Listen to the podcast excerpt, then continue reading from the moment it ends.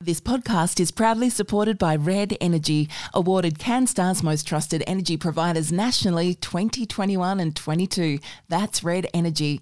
And Prince Wine Store, bringing wine enthusiasts the greatest wine in the world. Visit princewinestore.com.au.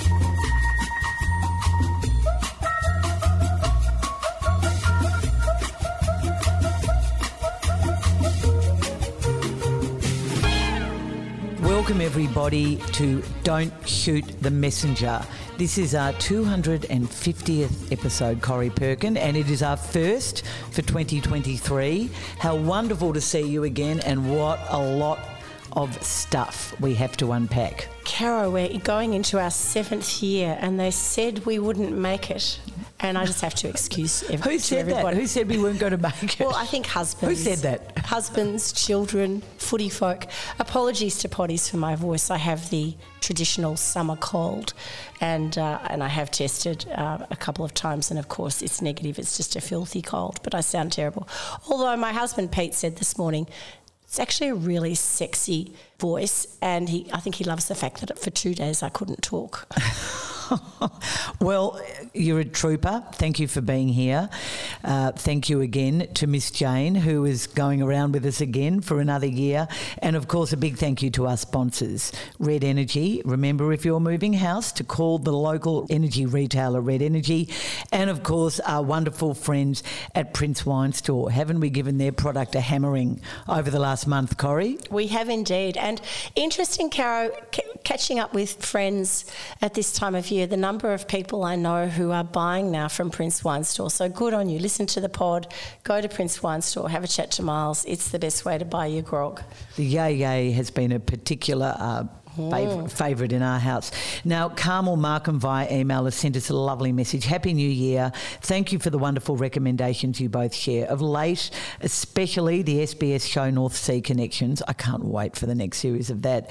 And the, over the Christmas and New Year, Car- uh, Carmel tells us she made the tuna dip, which was originated from our friend and slave and nanny and babysitter Joe Campion, but mainly friend.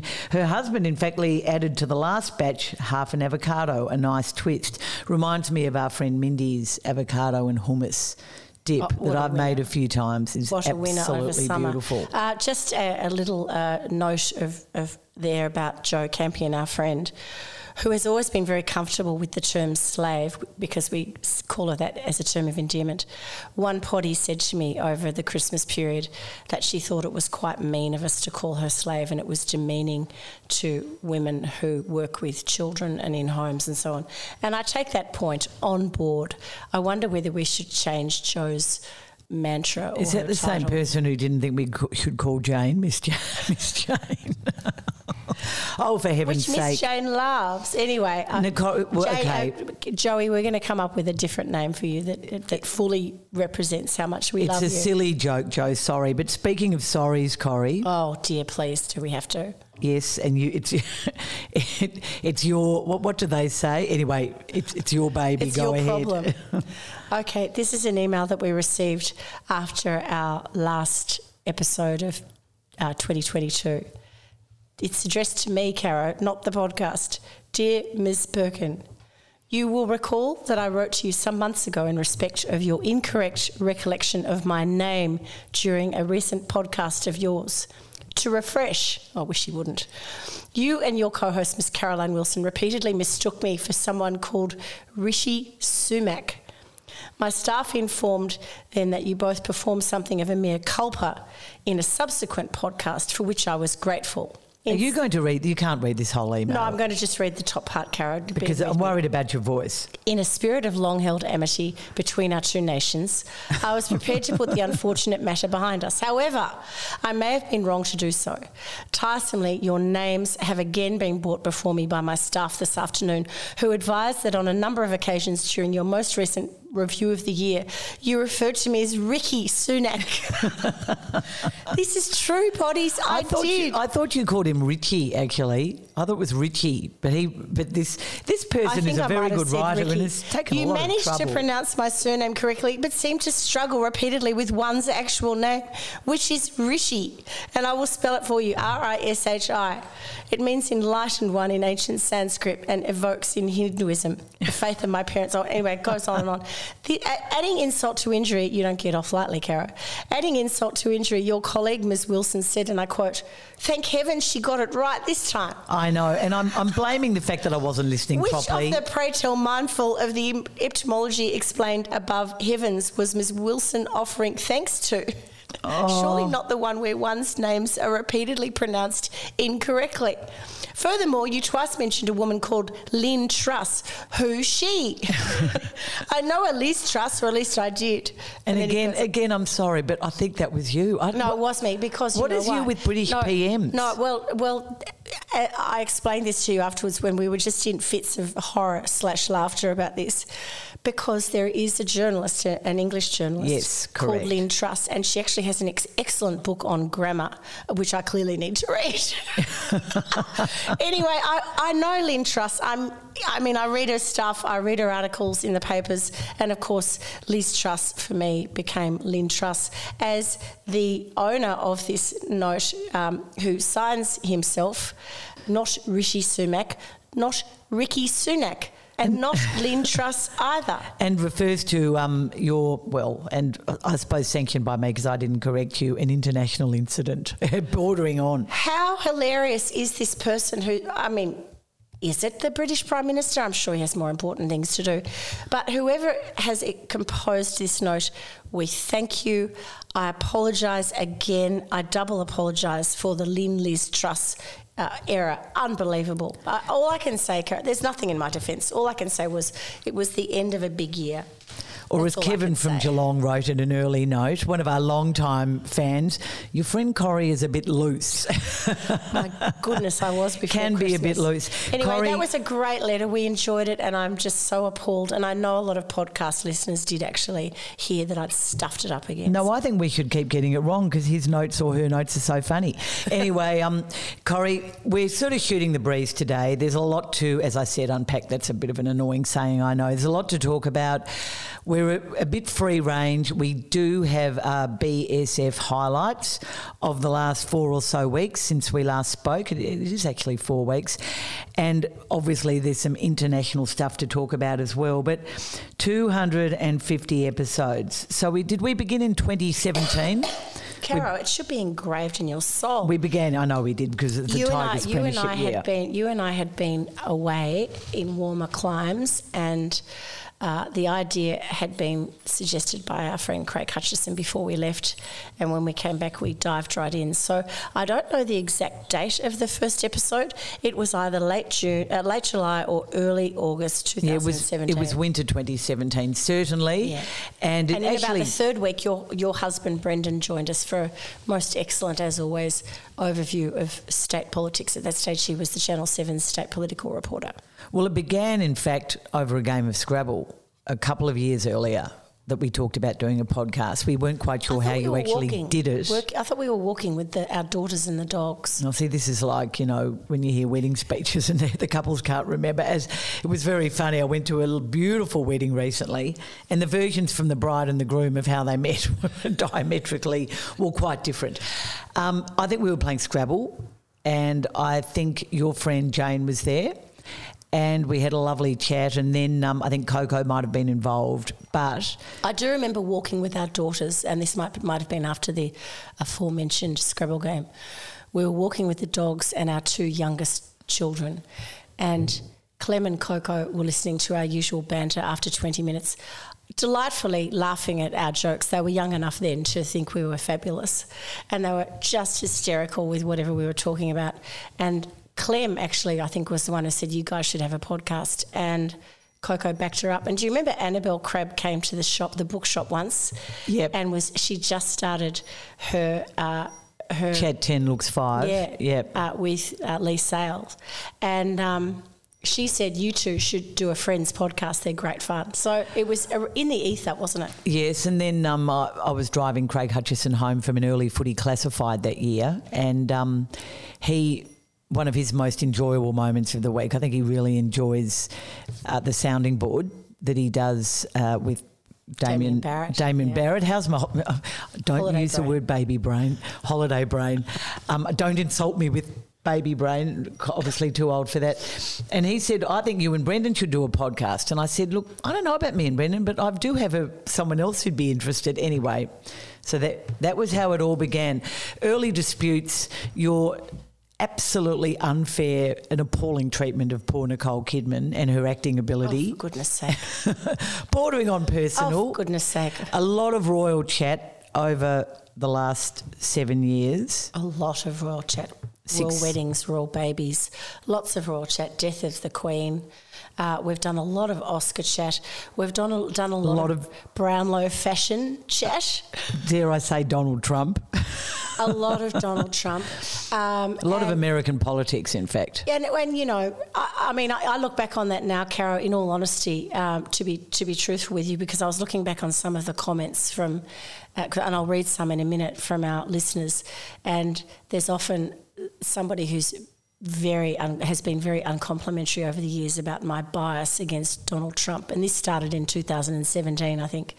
Well, I remain, I, I think I've been vindicated there, and I remain absolutely concerned about the state of democracy in America, particularly after what's been happening. Um, in the House of Reps in the last week or two, but we have uh, we have delved into areas of politics at different times.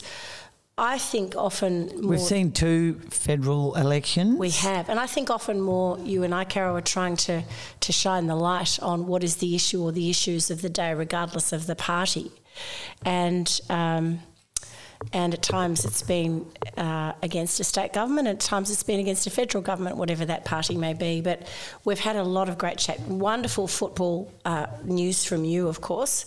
And um, Mike Sheehan has been a guest, Geoff Slattery, Anna Oh. from the Op Shop, an absolute and it's star. been great. Kerry O'Brien was a great. That was a great was. session when he came on and talked about his memoir. And- Annabelle Crabb twice. Yes. My mother Julia. Oh, every was- single child, every, all, every, every one of our children. all of our children have been. My, hus- my husband Brendan. We're still Andrew waiting to Rule. do the brothers. We're still waiting to My do brother William and your Wilson and, brother. Steve Perkin. We'll get to that.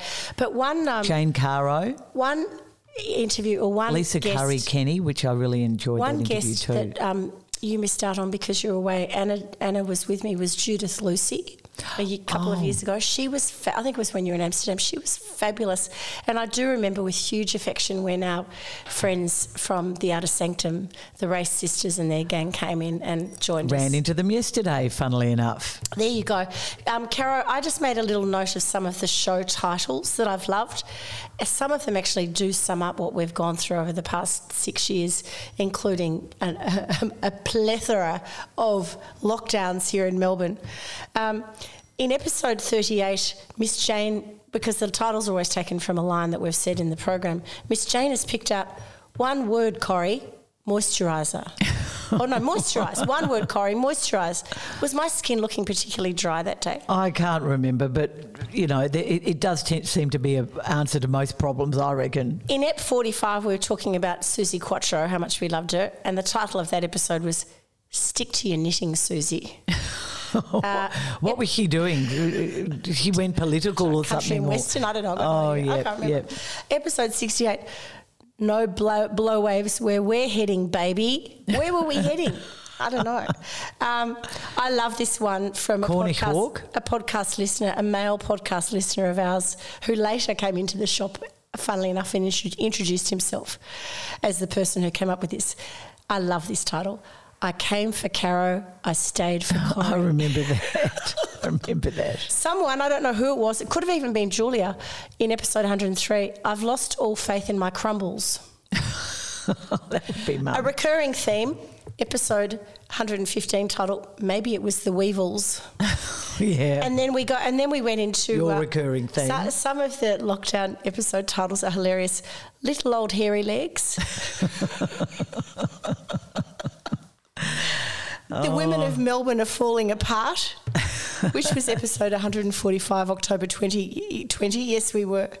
And then one most recently, which I just adored. It was we'd been to the pictures together, but you, I'd left you, and you and the gang spotted this happening, a nun coming out of a pizza shop, and the oh. title of episode 244 was, I mean, why shouldn't nuns eat pizza? I think it was the outfit. It was that was very that was a very very funny night. We've also had some great live events, like yes. absolutely fabulous live events. And the first one we had at the Flying Duck Hotel in Prahran, where we just met we had a lot of lovely friends show up, but these wonderful people who had been strangers who felt like friends. Even when we did a Zoom podcast when I was in hotel quarantine in Sydney, and we probably only spoke to about 10 or 12 people, but it was so nice to meet them. And the Breast Cancer Network fundraiser, which we did at the Melbourne Town Hall. Oh, look, the, the list goes on. But Films. the wonderful events at Bell's Hotel, and we're going to do another one this year, which have just rocked. I just think the crowd that come to yep. that are so loyal, engaged. People even come on their own and sit down and they know that they'll be able to chat and they feel comfortable chatting to the people next to them. It's such a wonderful gang, and I think that's what really makes this craziness all worthwhile. And the fact that you and I just keep chatting, we've always got things to talk about, and it's an absolute joy to do. Not everybody has loved us over the years, Carrot. My God, when you look at the comments on uh, Apple Apple iTunes, some of them. this one, this one is from October, so it's not that long ago. From a guy called Mike. This is a show for the raving left green lunatics that hang out in Melbourne's graffiti lined streets, sipping on their almond milk lattes. Never had an almond latte in my life. I, I occasionally do have an oat latte, though, I must admit. This pair of old windbags should have been put out to pasture years ago. That is why, that is why, and see, you, you don't know this as much as me. Never, ever read social media. Stay, it's just. I only did this for the for the purposes I know, of research. No, you did. I never, I never knew that these were there, otherwise, I would have um, made mincemeat of Mike. But lots of lovely ones as well. And I do, one in particular, uh, because I think it captures the sentiment of what so many people tell you and I. And this is um, from, uh, I can't see the name here, but you'll know who you are. Love listening to you girls as I pound the streets. I've been listening since episode one and have enjoyed the recipes, the book recommendations, and screen suggestions. The addition of Miles from Prince Wine Store is a great move. Keep up the great work, Caro, Corrie, and Miss Jane. Well, you know what? We're here and we are.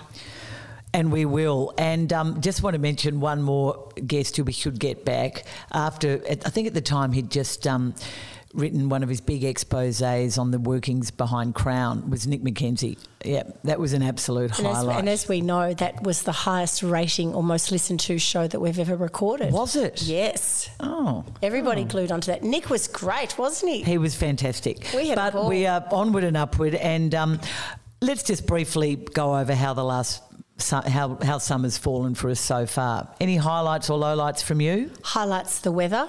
Yep. Much better than any of it expected. I think La Nina, not having given us the after the most went, disgusting yeah. November and December, yeah, she just January's said, "Right, you guys have had enough. Off we go." Um, I've loved the late, the idea of the late afternoons and early evenings at the beach. We've really got into that this year. Um, waiting until the crowds go. You know, when you actually live, your full time living place is a seaside town. You do get a bit of crowd frustration, but it's lovely to go down to the beach at about five o'clock. Dare I say, we, you might have a gin and tonic in your esky. But the funniest night was one of our friends. I won't name her, but who's not a huge drinker by any means. And we had the rosé flowing and everything. And she said she drank so much rosé. She picked herself up from the beach with her husband. He had to drive home, and she found herself on the sofa at 3 a.m. in the morning, completely passed out.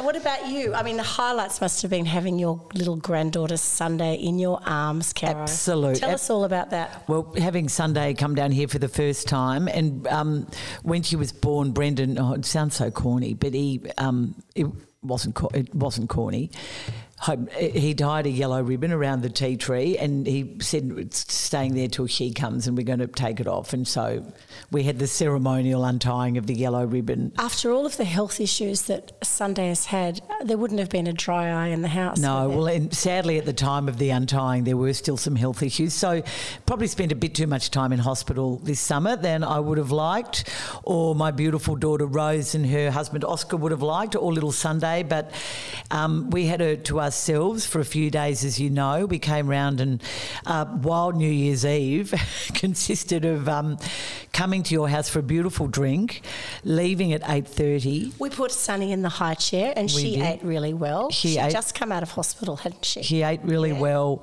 We then proceeded to go home and share half a bottle of wine, eat a dozen oysters. We'd already had some beautiful oysters at your place, and watch the end of Mamma Mia. I mean, talk about a wild night.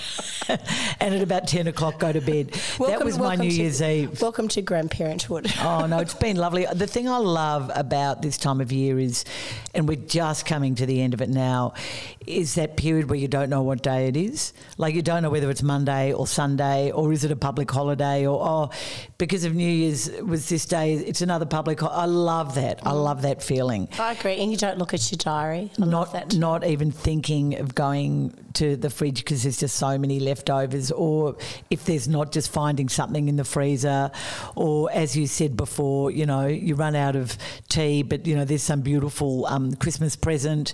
And the other th- the other recurring theme of summer is: Has anyone seen my sunglasses? Whose towel is this? Whose bag is that? Where did I leave that? Like, how much stuff are you retrieving of other people's over the summer? That that is that is another one for me. No, but um, I've read some fabulous books. Eaten, I think the best salmon recipe my Yeah, daughter has ever made. That, I was, I'm going to share um, that with the group. Yeah, and I was lucky enough to have some of You that were part of that. Went to a beautiful wedding in the Yarra Valley, which was an absolute highlight.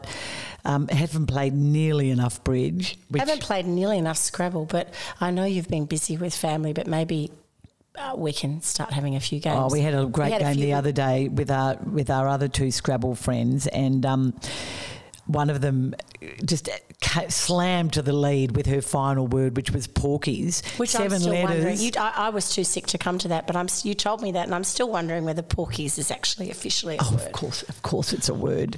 And then I came up in the second game with Wayne Scott. Well, it was all over Which after I've that. never. You It was all over. I'm so impressed by that. That has to be the word of the summer, Caro. On, I, I reckon the big low point, apart from the traffic, which is just such a boring local thing to talk about, and I'm always talking about traffic and cars anyway. But um, why is it that March flies arrive every year on the dot around January 15? It's actually marsh flies. Oh, I thought they were Yep. March. And we all thought that. We all thought they were called March flies because they came out in late Feb, March. The real name is Where March. did you do this research? Because we had this discussion, maybe you weren't part of it, on the beach a couple of years ago. And I think I went home and looked it up. And in fact, my sister, another great highlight for me is having my brother and sister um, around me for most of the summer, or certainly for big chunks of it. It's been really good because they live in Sydney, as you know. And my sister confirmed it again marsh. Unbelievable. Okay, I. Do they come from the marshes, maybe? Oh well, that makes sense. Well, I just thought they were March, and I, I just I was bitten yesterday on the beach, and I thought, right, that's it. You guys come two months too early, but of course they're entitled to. I guess it's also been a summer that's been dominated by royal news. Oh, really? really? Did somebody bail you up the other day and say, I hope you're not going to talk about this on your podcast? did. Because if you do, I'm not listening. They did. Well, guess what? Guess what? We have to talk. It's the biggest family feud I can remember in Did terms you end up of watching international. all of the episodes of the Netflix because you weren't going to? No, I watched, I think, two, and it was just so. I found it very, very self obsessed and very, very look at me and sort of a, a, a bit um, fly on the wall stuff, but no, I didn't. I found it a bit silly. But you, in the name of research for this podcast, have read the very strangely titled Spare By so Prince Harry. My sister said to me, Are you Team Sussex or Team Windsor? And I said, I'm Team Windsor. And my sister said, I think Corrie's Team Sussex. No, I, I, I'm not any team. You'll remember. No, I'm not. You'll remember at some point last year, Caro, I said, I, you know, I, I take on board all that you've been saying all these years about, you know, the Meghan Harry situation, but I, I still have enormous empathy. But um, just a few facts about this book, Spare. Did you know that 1.4 million copies uh, in the first day around the world makes it the fastest selling non fiction book of all time? breaking Really? the record that was previously held by former Bar- President Barack Obama's memoir, A Promised Land. I would have thought, yeah, non-fiction. Of course, Harry Potter doesn't count there. Um, It um, Be nice if that was real, but it's not. It uh, sold 750,000 copies in the UK.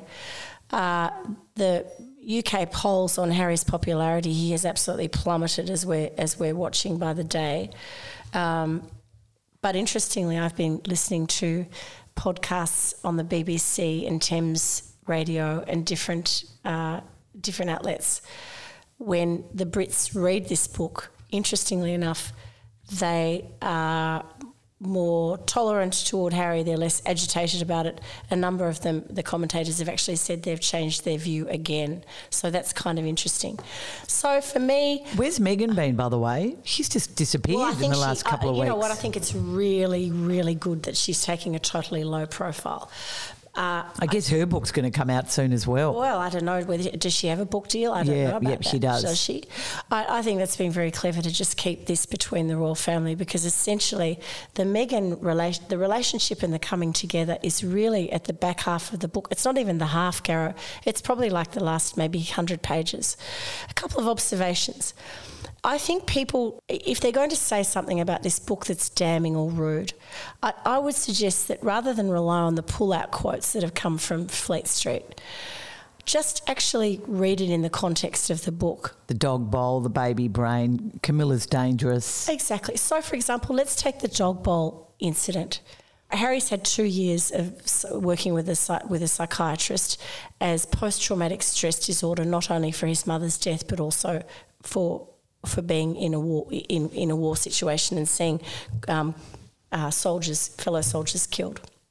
So he's working closely with this Harley Street psychiatrist who has essentially said to him, you know, she's unpacking all parts of his life and says to him essentially, look, you're a high profile figure.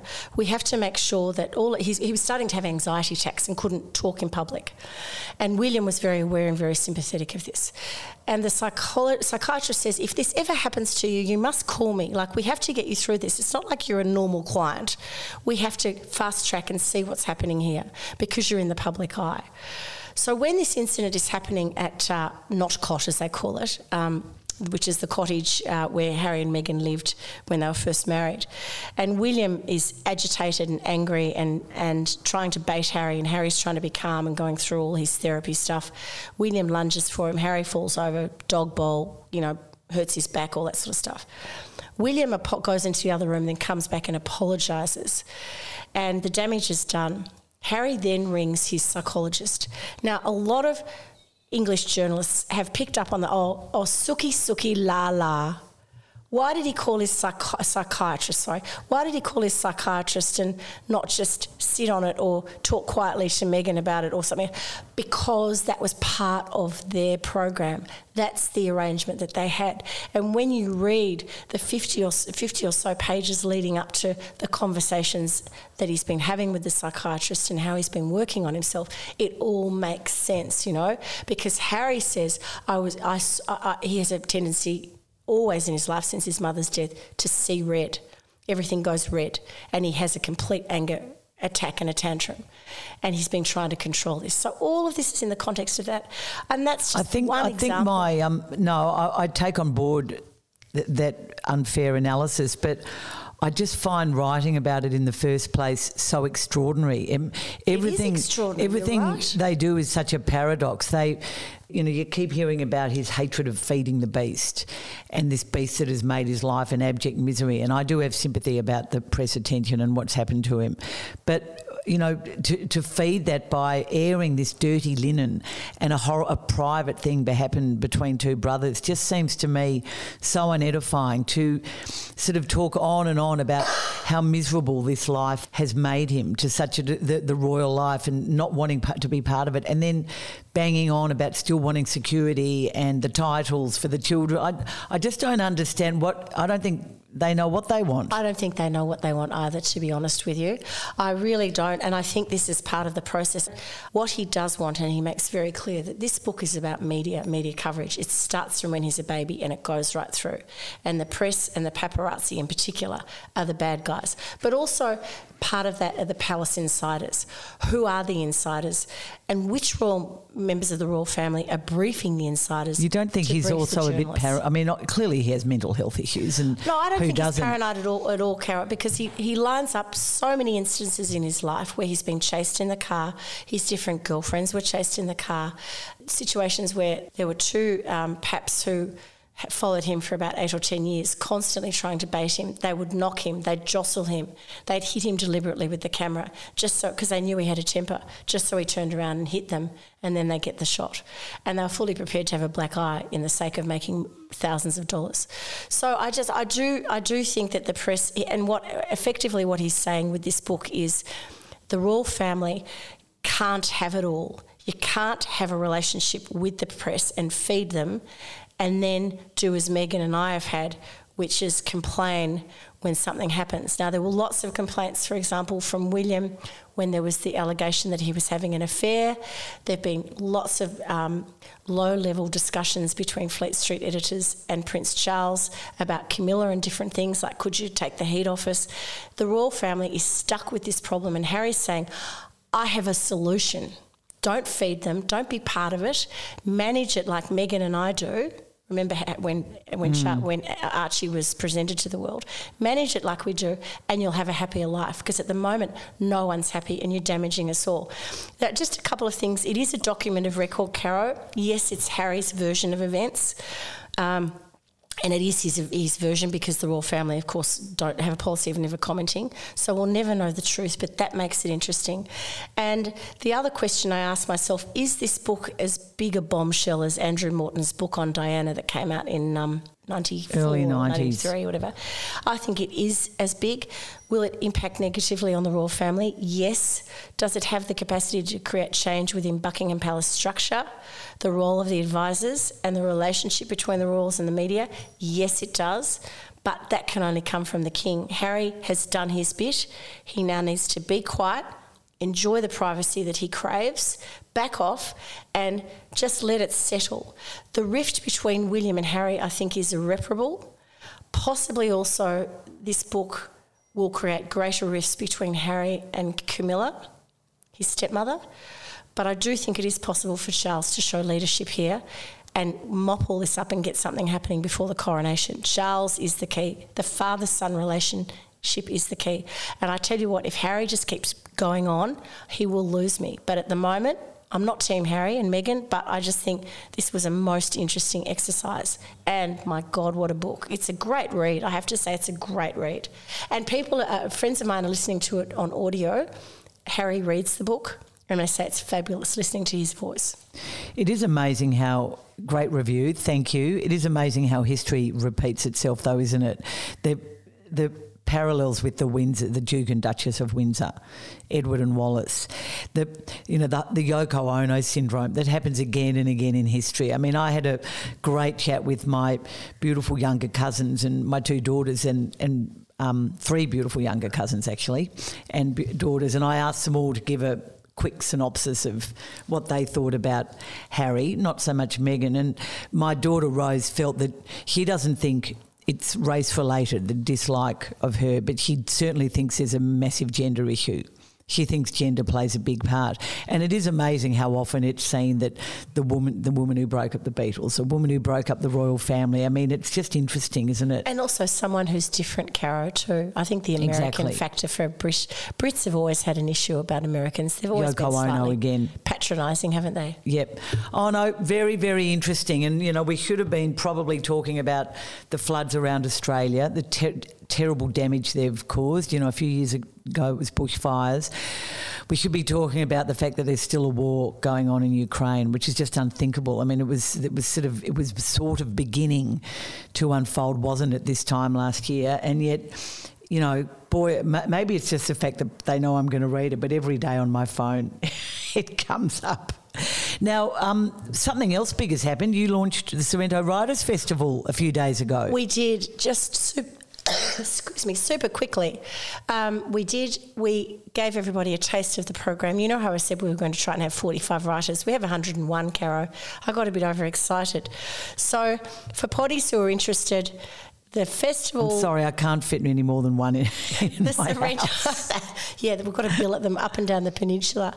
Um, great excitement the other night. Yes, we had some terrific speeches from people like Hannie Rayson, the wonderful playwright who wrote Hotel Sorrento. So it was appropriate that she was standing at the Continental, which is a hotel at Sorrento, and gave a beautiful speech. And there were really great um, Zoe McKenzie, who's the local member in federal parliament. Really lovely night. Thank you to everybody who came, and. Uh, it was just wonderful to watch people's faces as I told them who was coming. And it's just an amazing array. We might perhaps talk about it a bit more next week because a lot of the writers are worthy of a discussion. But if anybody's interested in the program, it is coming out in February. Our website is under construction sorrentowritersfestival.com.au and you can go on there and actually put in your email and you'll start to receive newsletters in the next three or four weeks. And the other way is to follow us on Instagram, Sorrento It Writers begins on April 27. April 27 to the 30th. There has been some suggestion that we might, on the Wednesday, the 26th, if you don't have football commitments, we might actually do a live podcast from the festival hub. Brilliant. We're on. Shall we? Yeah. Okay, sure. buddies, pop it in your diary.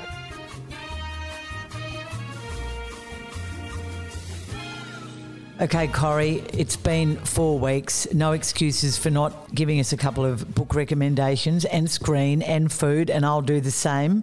BSF is brought to you, brought to us, as always, by Red Energy, 100% Australian electricity and gas. And it's great to hear so many podcast listeners have signed up for Red Energy recently. Give them a call on 131806. You kick us off with a book, your look, book I've- of the summer. I've done I've done a review of Spare, which uh, enough from me. But I just did want a, a, quick mention of the book of the summer so far for me, and we still have a few weeks of summer, so that's exciting. Is the Booker Prize-winning novel um, by uh, the Sri Lankan writer Shehan Karunatilaka, and it is called The Seven Moons of Maali Almeida. Caro, this is a whodunit, a murder mystery where the main protagonist has been killed, murdered, his body dismembered and dumped in a local river uh, in, in Sri Lanka, and he has seven moons in which to solve his in which to solve the murder, find out who murdered him, resolve it with people he love, who he's left them. His his murder has happened at a time of, let's just say, a few personal conflicts, and he has seven moons in which to do it. If you can imagine dying and going to not heaven, but going to the Vic Roads office of bureaucratic oh, hilarity yep. and disorganisation and malfunction with ghosts wandering aimlessly trying to look for somebody in a white coat who might tell them where to go and what to do in their seven moons. This is a crackerjack novel. It is incredibly violent. It depicts the civil wars, the Tamil Tigers, and the Sri Lankan government in ways that are, um, true uh, and and um, and visceral and deeply disturbing. But it is a remarkable book, and I am. I'm 100% behind the Booker Prize judges this year. I think they got it absolutely right. The Seven Moons of Maali Almeida. What about you? Well, my book of the summer was, uh, I think it was reviewed by Anna from the Op Shop uh, before Christmas, Corrie, but I have to say Shrines of Gaiety by one of our favourite authors, Kate Atkinson, just absolutely blew me away. London, 1920s, based on a real life character, a nightclub owner from that time.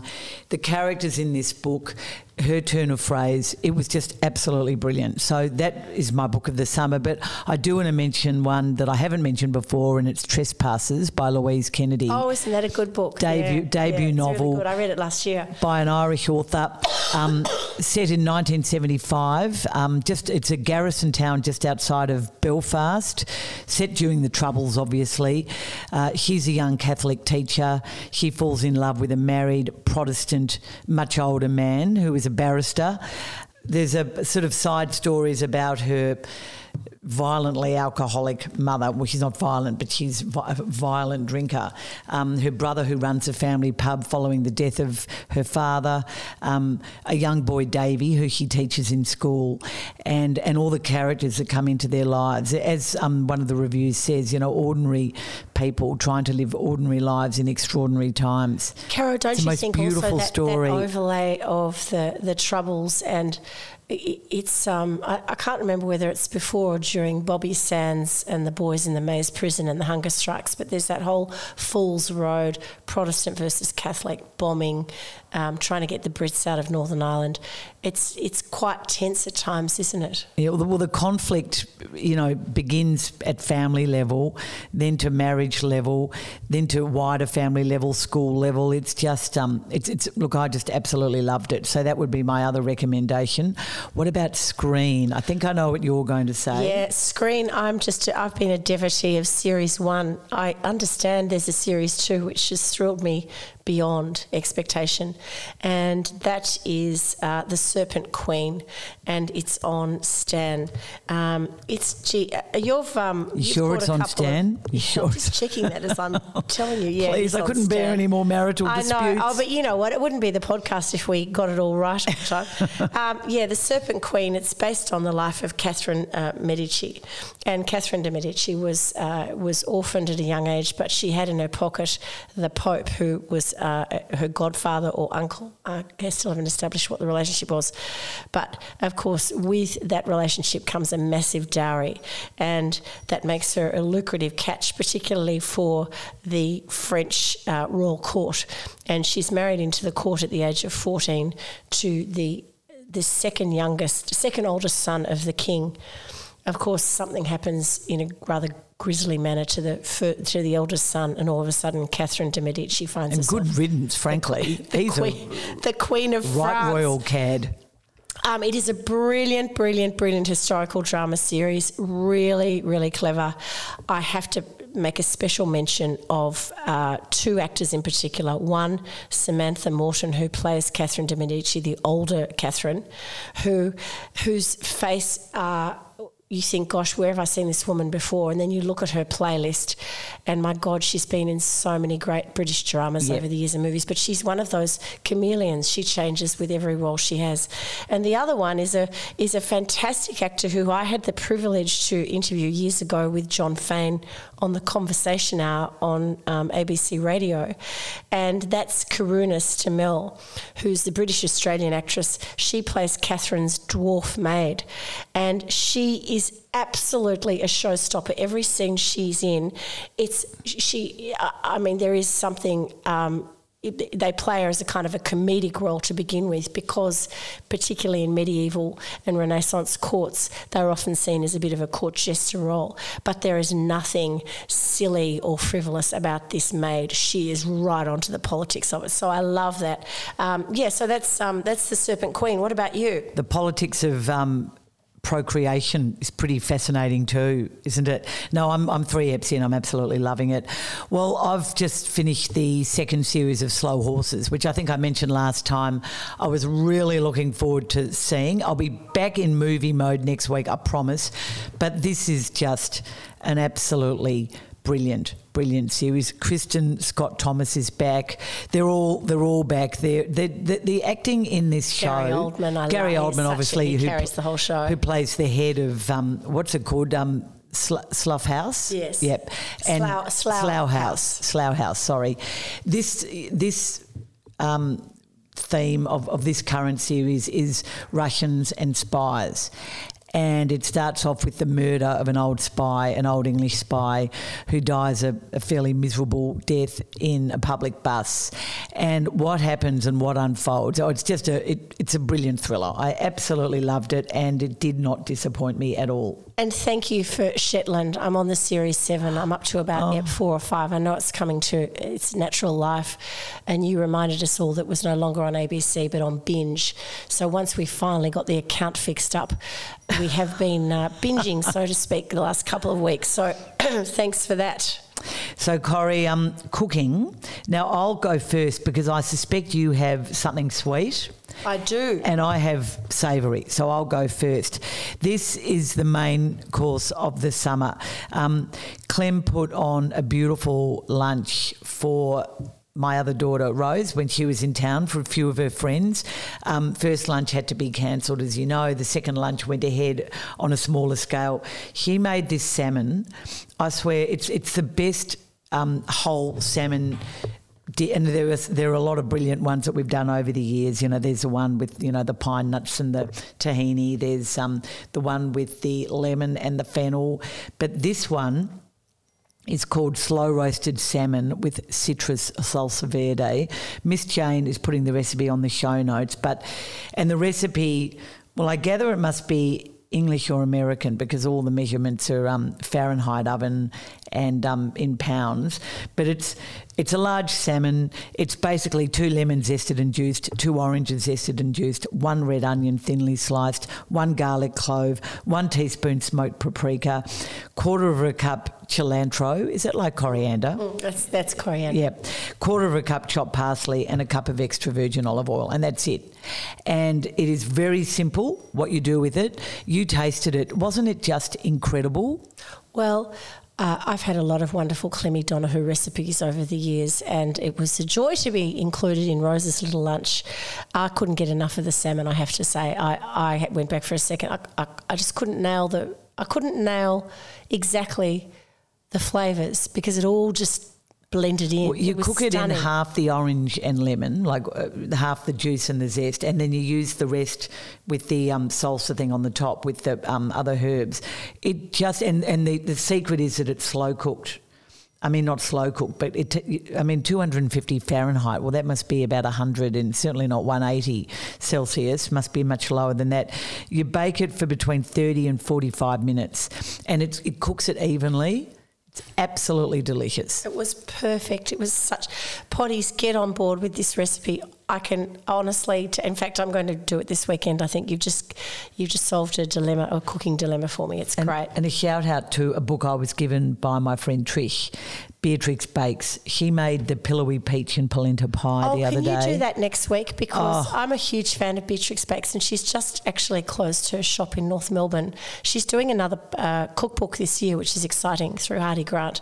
But I really I love that book. It sold so well when I had a bookshop. So you have to talk about that. One of the best fruit pies tarts I've ever eaten. It was just delicious. Thank you, Trish. Now you have not another cheesecake. Yeah, I know. Brilliant. So, um, so, I did cheesecake for Christmas Day, which is actually what my mum used to do. So I've decided that that's going to be my thing. And uh, it's from yet again uh, talk about old favourites that we've had in the six years of this podcast over 250 episodes. Julia Busuttil Nishimura better known as ostro has featured again and again and again. And in fact indeed uh, we did an interview with her on the book pod a couple of months ago and it was so lovely to meet her in person. But this is from her second book a year of simple family food and it's called classic baked cheesecake caro. Is it difficult? No it is not difficult at all it's um, your your your middle or your center is full fat cheese, sour cream, caster sugar, vanilla extract, ground cinnamon, zest of a lemon, and three eggs. And the recipe, which we'll have on the show notes, will tell you how to assemble all of that. The biscuit base is granita biscuits or other, other any other semi-sweet like a Marie biscuit, I guess you could do. Um, I had some leftover, heaps of leftover crumbs from my shortbread tin when I cooked shortbreads before Christmas, so I actually put some of them in there as well. But you add to this biscuit mix with the caster sugar and the pinch of sea salt, ground cinnamon, which Julia does often in her uh, cheesecake recipes. It gives it a lovely, um, almost like a Dutch spiced biscuit kind of uh, taste to it. Really delicious. Um, Julia, in her picture here, has put uh, tangelos as a decoration on top of her. Um, on top of her cheesecake, and it looks really beautiful. But what I did was I just got the summer berries, not not strawberries, but just um, the uh, what did I use? Um, blueberries and raspberries, obviously, and there were some black currants, um, no mulberries. I can't remember. There was a fourth berry, can't remember what it was in the shop, interestingly, and it looked absolutely beautiful. And I had little sprigs of mint, so it did look quite Christmassy. It looked beautiful um, because it is very rich in your For those who cream. can't see, Corrie's doing a nice little sort of hand Yes. gesture here. like I'm popping the mint on the thing, and um, and because it's so rich, Carol, and you have it with drizzle, a drizzle of cream, you do you end we how many did we have on Christmas Day? I think we had. Um, I don't know, 10 adults or something, and the kids. Uh, we still had uh, uh, cheesecake left, so it's a really good one. If you, the recipe says for 10, but you could easily serve it for 12 or even 14. It's a great recipe, and that those recipes will be on the show notes. Now, Caro, it's summer. We've had a lovely time. Why are you grumpy? Because Nick Kyrgios just gives me the pip. Oh, he's I'm been so- doing that for about four years. I know, but yawn, it's, yawn. it's that time of the year again. The Australian Open has kicked off. Nick, look, I understand he has a legitimate injury. And I understand that he's not as bad as he once was, but he gives a press conference before the Australian Open yet again. I know I might be only ranked this high in the world, but I reckon there's every reason I can win it this year. He's injured again. A lot of good players are out of the men's draw, which is really disappointing. Fabulous news that Ash Barty is having a baby because we love her, but we're very sad that she's not playing in the Australian Open. And but she's giving the trophy, isn't she? So we will see her on the last day. well, yes, but it's not quite the same as seeing her serve. And I mean, look, it's just so wonderful. She, she's done it so perfectly, but I think it's just a pity for Australian tennis because there just isn't really anyone to fly the flag, I feel, at the moment. And, and I, I just can't bear wasted brilliant talent and the way the tennis circuit seems to work is that someone like Nick Kyrgios can make a huge amount of money without actually fulfilling his clearly absolutely brilliant talent and I just find it really disappointing. Well, he couldn't help it that he has an injury, Caro. No, but it was a pretty arrogant press conference he gave the other day, and I, I just think a, a little bit of humility goes a long way, Nick. And I just feel that will he ever achieve his true worth? Will he ever actually win a Grand Slam? I mean, he's just not really ever been good enough. And um, I hope the Australian Open goes well. Absolutely devastating, obviously, for Channel 9 that, you know, they don't have Ash Barty and now they don't have Nick Kyrgios. And it's, um, I'm sure that the stories will tell themselves that they always do in these things, but little bit disappointing and he makes me grumpy. Now, Corrie, do you want to kick off six quick questions for Red. Energy? I will. Should the New South Wales Premier step down over his massive error of judgment on his 21st birthday?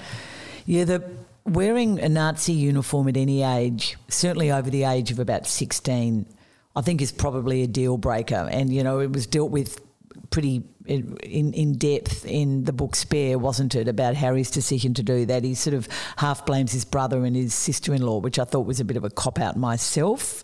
Thought that was a particularly nasty thing of him to do.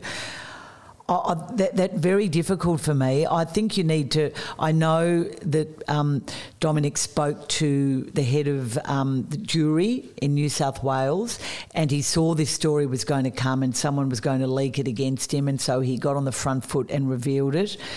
I have a real problem with absolutely lambasting someone for a terrible mistake they made when they were much younger particularly if it didn't. I mean, I'm obviously there are some things like an act of real physical violence or sexual assault you couldn't forgive. I think it's going to be difficult for him to come back from this, but I don't actually think he should stand down. Is that is that bad? It's a real. No, it's a- I, I think that I think that's pretty fair. I, I do. I, I, think, and especially costume parties and things. why anyone We- would we've think all, about We've all worn, worn silly outfits. Oh, Corrie, but no, a there, Nazi there are some, Yeah, uniform there, I mean, there, well, no, I agree with that. I mean, I was about to say there, there are some costumes, and that's one in particular that you would never ever wear. And just getting back to Prince Harry, I, I, I think, um, I think that was, um, it was beyond an error of judgment. It was complete. It was complete ignorance, and I just think who on earth was teaching that child at Eton about the history of the 20th century? I and I, and I I do know. feel at 21, and I would imagine Dominic Perrottet was at university at that time. Uh, 21's not 16, is it? It's a little bit older. And, and what were his parents thinking? did he not think in the last couple of years since uh, getting himself to a position in in um, Gladys Berejiklian's government and then becoming premier, did he not think that this should be addressed earlier? Was it because his hand was being forced? I would have probably liked to have seen him address this off his own bat a, a little bit earlier. But um, is it a sackable offence uh, for for a premier who whether you agree or disagree with his politics, whether you think he's doing a good job or not. Is it something that takes down a premier? I'm probably sitting with you on that one, and probably not. But it will have an impact. There's no doubt. I think it'll. I think. It, I think the um, voters will speak, and it will. That will probably make the decision for him. But yeah, really. Very, very strange decision. Corrie, who's passing in recent weeks, gave you a jolt? Just the other day, Caro Renee Geyer. Oh, I know.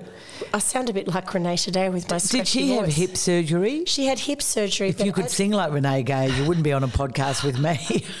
exactly right. Well, what no, a beautiful I'd, I'd, voice she had. I'd, I'd, come and visit you from my um, ARIA Hall of Fame. um, Caro, she had. I gather that when it was either preparing for surgery or I don't. It wouldn't have been during, but they've discovered that she had inoperable lung cancer. So it's curious about what's happened here because they've said that it was um, she died as a result of complications with the hip surgery, and her family were around her. So I'm not sure how all of this has unfolded, but obviously because it's Renee Geyer and she was somebody who was kind of of my time, of my teenagehood. She was one of the great women of Australian rock and roll. It's a Man's World is still one of the terrific feminist anthems. 1974 that came out. I'll never forget it.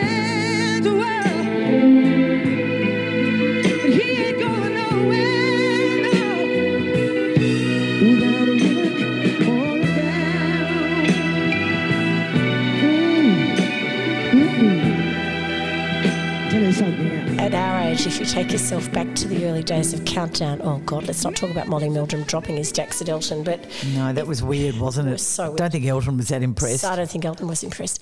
But um, if you go back to those great days of of Countdown, and we all started shooting in in 1974, 75, and there, gee, it was a, a great show, but it was consistently boy bands, and I don't mean in the kind of the young boy. I mean bands with blokes, Skyhooks, ACDC, uh, Hush, Kush, Dragon, Mental as Anything, Split Ends. They were all the leading acts. And then when you got a, a woman like Marcia Hines or Renee Geyer, it was just such a completely different change of pace. And she took it right up to the blokes, I felt, with her performance. She had a bit of a difficult time, went to LA, tried to carve out a career over there she described herself once as a white Hungarian Jew from Australia, sounding like a 65 year old black man from Alabama, which I thought was hilarious. she said that herself. But um, in the 80s, she working with LA producers, she did come up with Say I Love You, which was a bit of a different beat for her. It was quite poppy. And I just finished with The Guardian, which said of her, she was belatedly inducted into the ARIA Hall of Fame in 2006, a mark of respect that also served as a quasi apology from an industry that never fully understood her nor knew what to do with her. So, Valet Renee Geyer. I'll never forget my producer when I was um, hosting at 3AW in the mid 90s, Paige McGinley. We were we were at some function, some musical function, and one of the producers of the function ran up past Paige and was looking absolutely distraught. And um, Paige said, What's wrong? And she said, Oh, you know, Renee.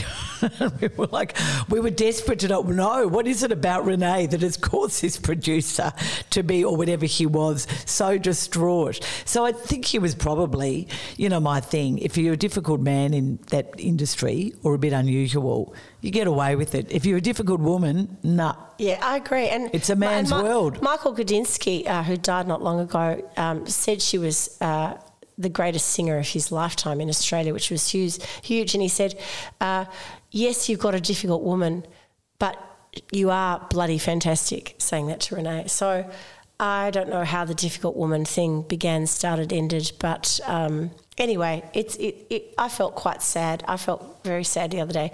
That Sunday Cara, morning song was so beautiful. Oh, so many great hits. Um, what has been the worst sports story over the summer for you? Oh, definitely um, the violence at AAMI Stadium just before Christmas um, in the Melbourne Victory v Melbourne City game. I think eight people were arrested. Really young men, you know, 18 to 23 year old men performing these horrific acts of violence. The flares, the, uh, it, it was just absolutely dreadful. I mean, I know that one of the players was talked about for throwing something back into the crowd, but I don't blame him for losing his temper.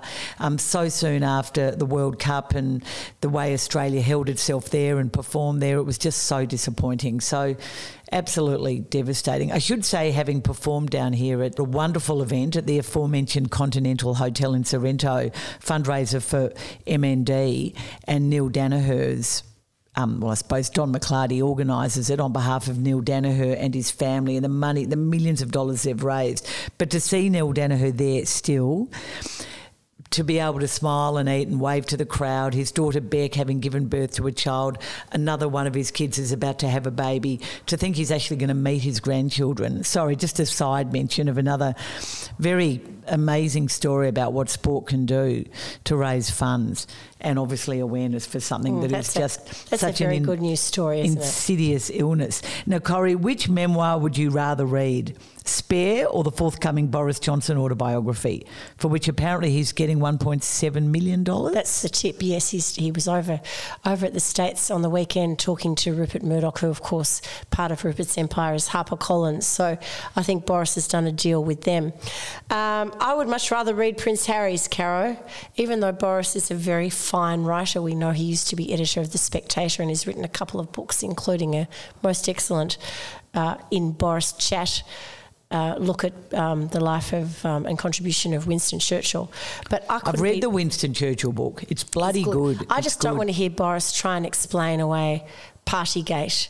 I don't want to see him dumping on. Wait for it. Rishi Sunak, or with or, or I'm too scared to say the other one. I can't remember now. Well, it was Liz, wasn't it? Liz, Liz Truss. Truss. Uh, but more particularly uh, Rishi, because of course he's now the Prime Minister, but they had a very difficult relationship, which I think from Boris's point of view was based on paranoia, insecurity, and just creating devilment. But I, I'm just not really that interested in Boris's take on history. Interestingly, I was more interested in Harry's take on history. So, no, I won't be reading that. What about you? Would you be reading Boris's memoir? Probably not. After watching that um, extraordinary series starring Kenneth Branagh as Boris Johnson, which we talked about a few weeks ago, um, he clearly really wasn't running the country at all. so, no, he's a, a, bit of an egomaniac. Interesting man, obviously, but egomaniac. Um, Caro, what is your annual summer dilemma? Oh, Corrie, the decision that if you get it wrong, you pay for for the rest of the year, and you are well acquainted with this which diary to oh purchase. my god! Yeah, on to my third. I'm happy now. In fact, you're on to your third. Yeah, no, but this this one I'm settled. I, I, had I had I think I told you guys before Christmas that I had one. I ordered one, a beautiful one, uh, apple green linen. Oh, that's and they, right. And they engrave on it in gold CP. From and I, it arrived, and I don't like the font hate the font, can't hard, can hardly read it, and don't like it.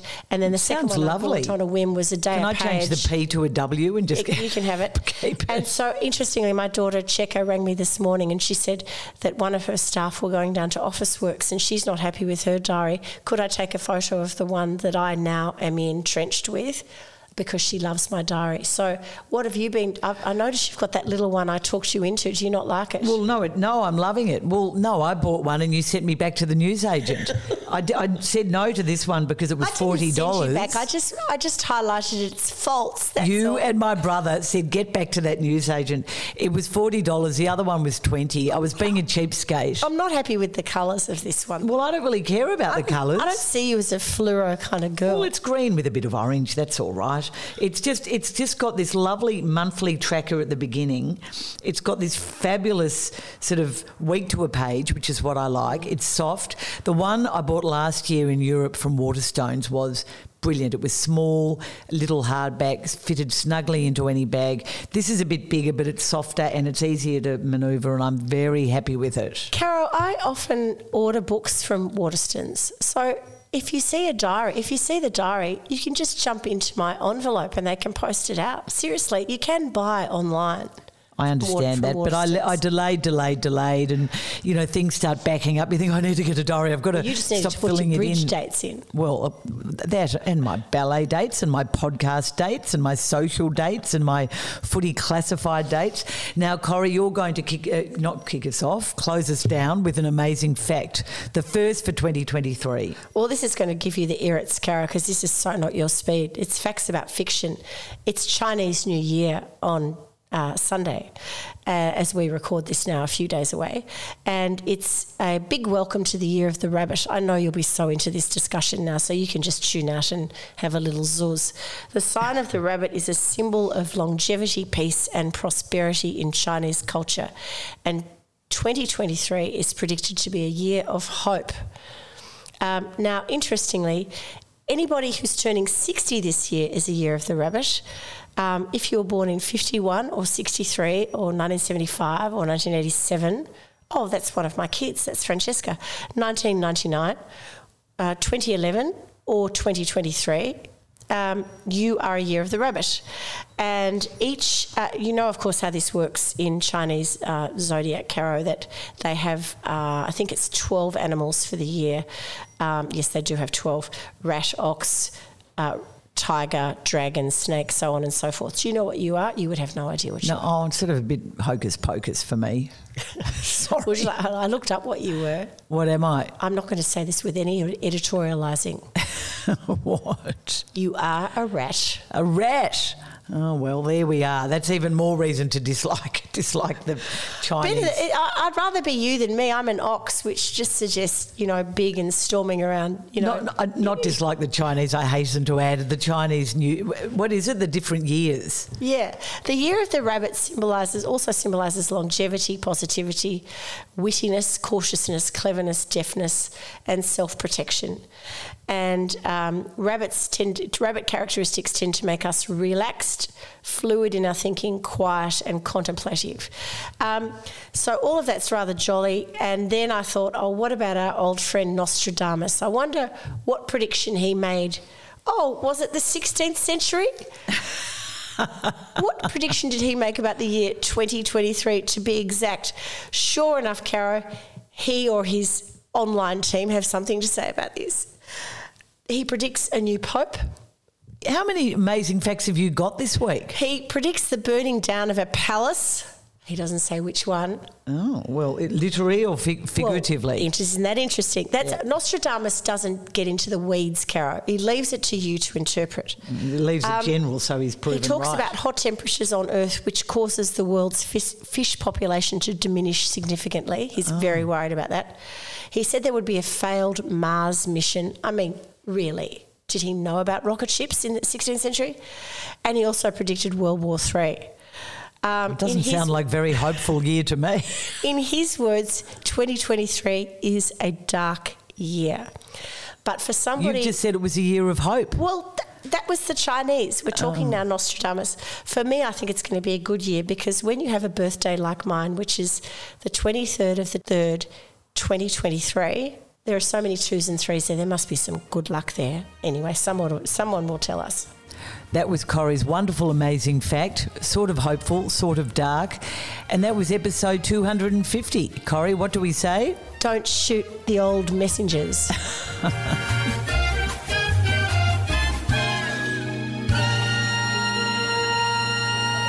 Thanks for listening to this episode of Don't Shoot the Messenger. And if you'd like to support the podcast, tell a friend about the show. Perhaps they haven't discovered it yet. You can send us an email to feedback at don'tshootpod.com.au. Follow us on Instagram and Facebook using the handle at Don't Shoot Pod and sign up for our weekly email. We'll send you the show notes straight to your inbox. And of course, thanks to our show sponsors, Red Energy and Prince Wine Store.